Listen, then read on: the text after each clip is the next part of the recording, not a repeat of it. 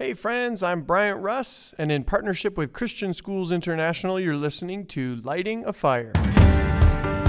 In the middle of my sort of attitude, I felt just prompted to think about maybe what the look on God's face might be. And it just occurred to me that God might actually like what I'm doing. Hey, everybody, thanks for tuning into the show. Today, we've got a really fun and encouraging conversation with singer songwriter Jordan Osborne. You don't need me to tell you that this school year has brought with it all kinds of unforeseen challenges that have left many of us feeling like we're just not enough. And maybe one of the most dangerous side effects of this discouragement is when we start to imagine that the hard work in front of us isn't really what God has called us to because frankly, this isn't what any of us imagined when we decided to be Christian educators. I was feeling like this recently when I came across the song you're about to hear, called This Right Here. This song served as a powerful reminder that, though not what I expected, the work at hand is exactly what God is calling us to. After the song, we'll have a conversation with Jordan to hear some of the story and heart behind the lyrics. Enjoy. You're not holding back and you're not waiting for a better moment to offer your affection. So I'm not holding back and I'm not waiting for a better moment to give you my affection. You made me for this right here. You made me for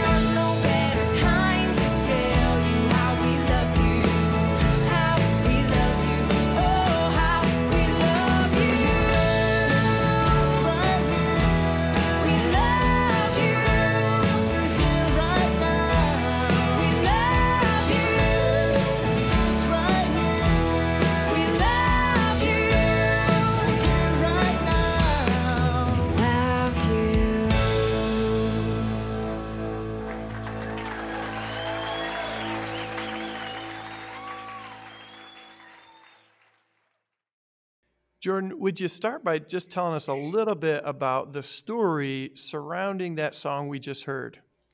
Yeah. Um, so my husband and I and our family, we've got five kids in the house right now. About six years ago, we moved to uh, Allegan, Michigan, and started a farm. And it was really kind of we just did it on faith. Felt like God had sent us to this particular town, and farming was new to us. But you know, when you start out anything, you kind of expect it to go one way, and almost never does. um, Don't know what you're talking about, but okay, Yeah. sure. Just yeah kidding, yes. so i don't know god puts a dream on your heart and you picture you, you imagine what living out the dream is going to look like and um and so farming was part of this dream that we had and farming in our minds just sounded really romantic and beautiful and uh, dirty but kind of pretty dirty you know and Hmm. um, so we got started having no idea what we were doing. And I think we started with some chickens and then some goats and then eventually turned into cows and sheep. And um, now we've got maybe 500 animals. But we were a couple years in and had gotten past that honeymoon stage and into like, wow, this is really hard work. Hmm. And you never get a day off. Animals, they really need to eat a lot. And so we had two little kids and two teenage foster daughters. And Zach was working full time elsewhere and working on the farm. And I was working full time in the house and working on the farm. And so during nap time was when I would try to run outside and um, get some of the chores done. And I was outside doing chores one day. It was winter time and just grumpy, thinking, this is such hard work and I was dragging hay bales through the snow and it was it was like slushy wet just just one of those kind of Mm, January mhm. February days feeling grumpy feeling like I I want to do something great with my life and instead of doing something great I'm sledging through snow Mhm, mhm. and my boots are wet and I'm all alone and this this wasn't what I pictured when I pictured living the dream I guess Hmm. and in the middle of my sort of attitude I felt just prompted to to think about maybe what the look on God's face might be as he watched me do chores and it just occurred to me that God might actually like what I'm doing Hmm. so, in that moment, I sort of shifted into, by his mercy, more of like a worshipful attitude and started singing out loud while I was dragging hay bales and started singing, You made me for this right here. You made me for here right now. And what better time to tell you that I love you? There's no better time. Mhm. And so, um, for the second half of this chores session, rather than kind of grump around and feel bad for myself because my body was tired and wet and cold, I sang out loud and just told God how thankful I was for another chance to worship Him. And that was God's way of just shifting my mindset, shifting my attitude, shifting my perspective on what actually is important and what living the dream actually looks like. Hmm, mm, mhm. Jordan, I'm amazed by how much time and energy I can devote to imagining some other version of my life. yeah. I just have this idea of a life in which God is really pleased with me, in which I'm actually really serving Him. And yet that can kind of cause a bifurcation. I have like a life that I'm actually in, and then there's a life that I'm not actually in. Right. Yeah, your the lyrics of your song just remind me that yeah, what if God is right now in this moment in this place calls me his child. I mean that that's a profound idea. Yeah, I know. It's so easy to feel like you're almost there, but you're not quite there yet. Mm. Um, and someday you'll get there, and someday you'll be living the dream. Um, and someday you'll be doing it the way you want to be doing it, or be who you want to be as you do it. And one of the phrases my husband and I started saying to each other over the years was the dream is actually lived out one day at a time. We we are living the dream today if we decide to be. Hmm. It makes me think about and this was this is funny because this is a conversation I had with my 8-year-old yesterday. he was upset because something, I think maybe I, I wouldn't let him play the Xbox yet. And so he said something like, I never get to do what I want to do, but you always get to do what you want to do. and I said, I do. What do you mean? and he said, Well, you get to take care of the baby and change her diapers. And you get to, um, what else did he say? You get to do the farm chores and you get to do the dishes and make dinner. And those are all the things you like to do. and I thought, oh, what man, yes. I thought, what a great compliment that I fooled you into thinking that this is exactly what I want to do all the time. Um, that I'm here having fun, but but really, it's kind of like you know, life is going to be life, one way or the other. hmm And um, can I can I quote unquote fool my kids or myself into really believing like this is the dream what i what i want to do more than anything right now is the thing i have in front of me Mm. um well and it's a really simple like it's simple to say it's harder to live out It's amazing to me, Jordan, when you do come to a day or a chore, even whatever you're in the midst of doing with that perspective, how it can often turn into something really cool and good and beautiful. right Uh, but I don't think that will ever happen while we're thinking or we're in our mind somewhere else. yeah yeah it's true Do you think there is a pressure, maybe especially for younger Christians, to to kind of like this change the world mm-hmm. mentality or some quick measurable way that Yeah. leaves us feeling like we're missing it when we find ourselves in like regular jobs, living regular lives, and it can feel like that's not what this was supposed to be. Yeah. Yeah. Oh, definitely. I think there's this big tension because, well, I'll say for me, when I really met the Lord and fell in love with Jesus and encountered Holy Spirit and realized how big and amazing and powerful God was and full of love and how willing God was to fill me with himself. It's it's like you're hit with this reality that anything is possible, right? Like the same spirit that raised Jesus from the dead now mm-hmm. lives in you. And how amazing is that? And I never want the reality of that to fade or stop filling me with awe. And in in those encounters, especially those first encounters with God, I I remember feeling like, okay, we're going to change the world, you know? And looking at people who inspired me, you know, you start reading about other followers of God and usually the other followers of God that you learn about are the ones with really impressive lives that somebody Mhm. wrote a book about. And so I remember having it in my head that, well, now I'm going to live the type of life that somebody's going to write a book about. Mm-hmm. and and almost felt like being a sold out radical Christian equated to some sort of magnitude like the more people you see saved or the the bigger church you plant or fill in the blank you know? Yeah. um, the more followers you end up having based on what you have to say the the more effective you are for the heart of heaven.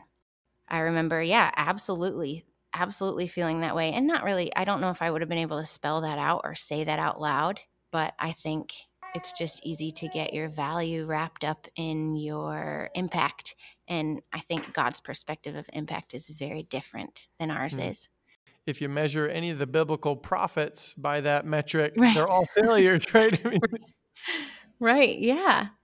Yeah. But it's easy to get there. And I think in and even in any profession, I mean, I'm thinking about teachers hmm, and teachers right now. There's so much you want to be for your students. And especially this year, I'm sure everybody feels like they're hitting walls as far as how, how and who they wanted to be versus how and who they're they're able to be right now for the, Mm. for the people they care about.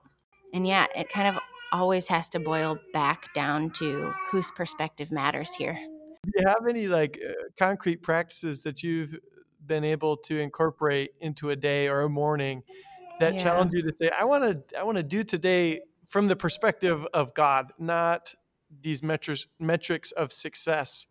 Right. Yeah. Yeah. It's easier to talk about than it is to walk out, depending on the day. I am so thankful that God is both holy and um, here. Hmm. You know that that as holy and different as He is, He's never distant, and Hmm. so every day I'm in a conversation with him that starts with knowing that he already gets it and even so wants to hear from me. So, and one of the things I love about the Psalms and about David's conversations with God is that it, David's not only coming to God with his list of thanks and his list of praise and his list of asks, but he's also sometimes coming to God saying, This is how I feel, just sort of vomiting himself out. and the idea that God actually loves to hear that. I think about my relationship with my own kids and how when they come home from school, they might tell me what they ate for lunch or they might tell me what they want for dinner but what i really want to know is how are they doing you know Mhm. and i might be able to see it by the look on their face but i still want to hear from them like i still want that conversation and so i think knowing in my day to day that god wants that conversation with me waking up with that and going to bed with that it's such a massive gift and it helps me to remember that any of the fruit that comes out of my life or anyone's life is purely mercy anyway. To know that I can't build anything eternal apart from Holy Spirit and apart from the blood of Jesus means that whether it went well or whether it went poorly or whether I feel accomplished or whether I feel like nothing went the way I hoped it would and I didn't do anything the way I hoped I would, we're all coming back to the mercy of the Lord anyway. Mm-hmm.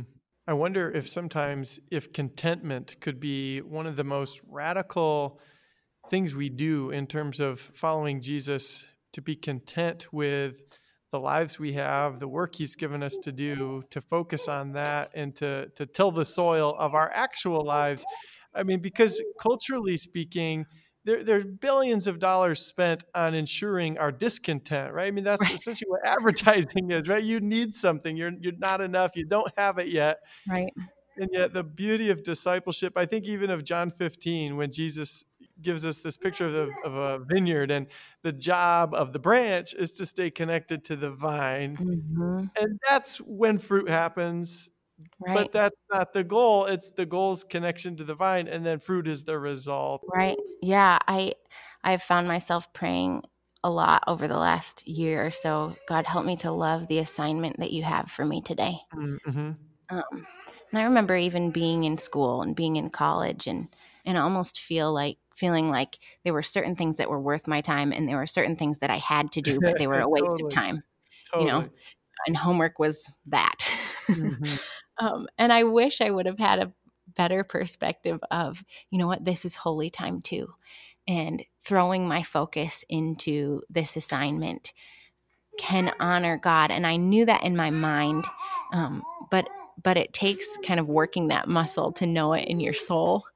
But yeah, I I pray that a lot. Help me love the assignment you have for me, even right now. you mentioned teachers. Yeah, yeah, I've definitely been feeling that this this way this past semester, and I think you're offering wisdom that's especially applicable in this season. Yeah, what's it been like for you? It's been it's been an interesting road. It's it's funny because you talk to maybe five teachers and you might hear five different things. And then just knowing too for students, there's such a spectrum of experience lately. You, we've got students who are pretty okay with when we were learning online. They were they were good with that. There there were things that they liked about it. And then you've Mhm. got students who feel especially isolated and and for whom home is not a, a good or safe place to be. And and it's really hard uh, meeting students where they're at when they're all across the board. Wow. But, but you know what? I mean, what your song reminds me of, and what I'm reminded of every year, I do a student survey and just ask for uh, some feedback. And I'm always waiting for like, okay, that awesome lesson that students are going to say that changed their life, or and every year I shouldn't be surprised anymore. That that is almost never what's said. It's it's it's always something like I had a basketball game and you asked me how it went and and it's like Wow. oh those moments of just being present and seeing your students Right. that is often the most fruitful thing that happens in a semester. yeah. And I don't do that when I'm in my brain imagining some huge performance that I knock out of the park, you know, then I don't even see the students because it's about me right. at that point. Yeah, yeah, that's such a good point. I've seen I've seen a post on Facebook circulate about parents just kind of stressing about the world their kids are in right now and the world their kids are growing up in. And it was a response, I don't know if you've seen it, to to that sentiment that said, "Remember that God knew exactly when he was putting your child on the earth and that God made your child exactly for this time." Hmm. and knows what he's getting into and knows what he's getting your kids into and that he's capable of equipping your kids for this and i've just been thinking you know um probably daniel's parents didn't see him as a baby and think oh man, yeah. my child is made to fight lions. you know, I just hope that someday something like this happens. Or, you know, think of think of so many people in the Bible who went through just craziness and whose parents probably never thought you're made for such a time as Mhm. getting thrown into a pit of fire. um, you hear Esther, you know, for such a time of, as this, but it's not like she she dreamed that she would be faced with such a crisis. And so I've just been thinking, God, did you did you make my kids for the coronavirus times? Did Mhm. you make my kids for this time, this space, um, physically, politically, whatever whatever is happening around them? Did you actually make them for this?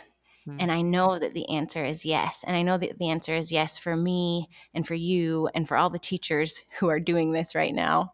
You know, God Hmm. actually made you for this right here. Whether you think you're good at it or you think you're bad at it or you thought it was going to go this way or you didn't think it was going to go this way or you imagined it was going to be different, God knew what he was getting into when he sent you to this place at this time. And I know he's been capable of equipping. I mean, I've been amazed at the teachers I've seen, even just around my family. We've got um, we've got two foster daughters in high school, and we've got two elementary school boys, and their teachers are. I can see them stretching themselves in all sorts of new ways, and some of them are great at technology, and some of them are hate technology, and everywhere in between. But all of them, the main like uh, concern for them is how are the kids doing and i see them reaching toward toward each of our four kids in love in v- very different ways but very important ways and i'm so thankful for that i'm so Mm. thankful that none of us are in this alone as sort of isolating as it can feel Jordan, that's hugely encouraging and also a perspective I want to I want to stick with as it feels like it's stretching on, right? It's like, okay, we're ready to, to to do something different now, but to remember that and it's helpful hearing it from the from your perspective as a parent to know your kids have been noticed and seen and cared for. That's Oh, so yeah. incredibly important. Man, I want to say I see you giving extra extra grace to the kids and I hope you're giving extra grace to yourself. Hmm. You know, for whatever whatever extra you can see that the the children you're trying to teach need. You need the extra too. Hmm. And so let yourself have it, you know. Um, let God tell you that he is holy and he is here and you're doing okay. And if you don't feel like you're doing perfectly, that's okay. It's all been His mercy anyway. Amen. I'm almost in tears over here, Jordan, just imagining that God's heart and posture towards me is like what we, of course, instinctively and eagerly offer to our own children and our students as well. Yeah. That's surprising for some reason, but it's wonderful news. Yeah. Yeah. I know it is surprising, isn't it? It's it's interesting how easy it is for your heart to melt, you know, for your students. Um, and that you have to be reminded, you know, your father's heart melts for you. Mm-hmm, mm-hmm. Whew, yeah. Yeah, that's so true. Revealing how uh, just underestimate the goodness of God. Yeah. Every- every day. Yeah. Yeah. Hey, Jordan, we've got just a couple minutes left. I want to talk about the music side of things for just a minute. Sure. Full disclosure, I'm very jealous because sometimes I feel like attempting to communicate an idea for a whole semester and then hearing a song that just does it so wonderfully and powerfully that takes three or four minutes and i'm just like darn it all i wish i was a musician but that's kind of what we're talking about too talk Yeah. talk to me a little bit about music and your love for music and, and your desire to communicate using music Yeah. Well, I grew up in a musical family. My dad's a musician and uh, worship leader. And so uh, it's kind of just always been a part of life for me. But I have found that, like, like you just said, sometimes, sometimes it takes a melody to ingrain Mm. a reality in a way that is hard to do otherwise. Speaking of, I don't know if you can hear my baby singing. Yeah. it's beautiful say that again i love that line it takes a melody say it again i can't sometimes remember it yeah sometimes it takes a melody to ingrain a reality wow Yeah. um, i have found for me and everybody learns differently but i've found for me that if i'm trying to memorize scripture almost the only way i can do it in a way that will last you know past my week is if i put it to song. And so i'm just wired that way. Um, if i want to remember something i have to sing it. So ask me what i remember from elementary school and it's mostly the songs i learned. You know i can Mhm. count by threes and i can tell you the names of the 50 states in alphabetical order because they're in songs. Mhm, mhm, mhm. um so anyway in a lot of ways that's just how how my my brain is wired but i have found that also that it's easier for me to engage my mind in worship when uh when i put my worship to song and so i have a whole album of songs that were mostly written while i was doing farm chores because i wanted to be able to engage god and it's just uh i i can be distracted less um, when I do it that way. And everybody's different. I mean, you gotta, God knows you and you know you better than I do. Um, but for me, yeah, that's been really important. I love worshiping the Lord through song. I feel like God uses song to engage my mind and my body and uh, my affection in a different way. Um, writing is the same way for me. So I have found when I pray, that journaling always helps me to feel like I'm more fully engaged than uh, if I'm if I'm just praying quietly in my mind or even out loud. Sometimes it's almost like God draws out uh, a voice in me that isn't necessarily there when I'm not writing it out or singing it out. Um, so, yeah, I I just love to do it. I don't I don't get to do it all the time. Um, as far as like recording music and going and uh, singing and playing places. But I do lead worship at our little church, and it's one of my favorite things in the world. Hmm. jordan where can people go listeners go to find your music Yeah, it's on iTunes and Spotify, and uh, you can actually listen to the whole album for free on Bandcamp, um, if that's a website you've heard of before. I'm trying to think what else. Most of the major music platforms our album has been on. and the album for that song is called this right here as well is that correct Right, the whole yep. The song is called "This Right Here," and the album is called "This Right Here." uh if you've been encouraged by hearing a little bit of Jordan's heart, you're going to want to check that out. Beautiful, incredibly, incredibly well done, inspiring. I strongly recommend you go check out this right here. Jordan, I'm grateful for this conversation. I've, I'm just feeling encouraged, even in the past 30 minutes.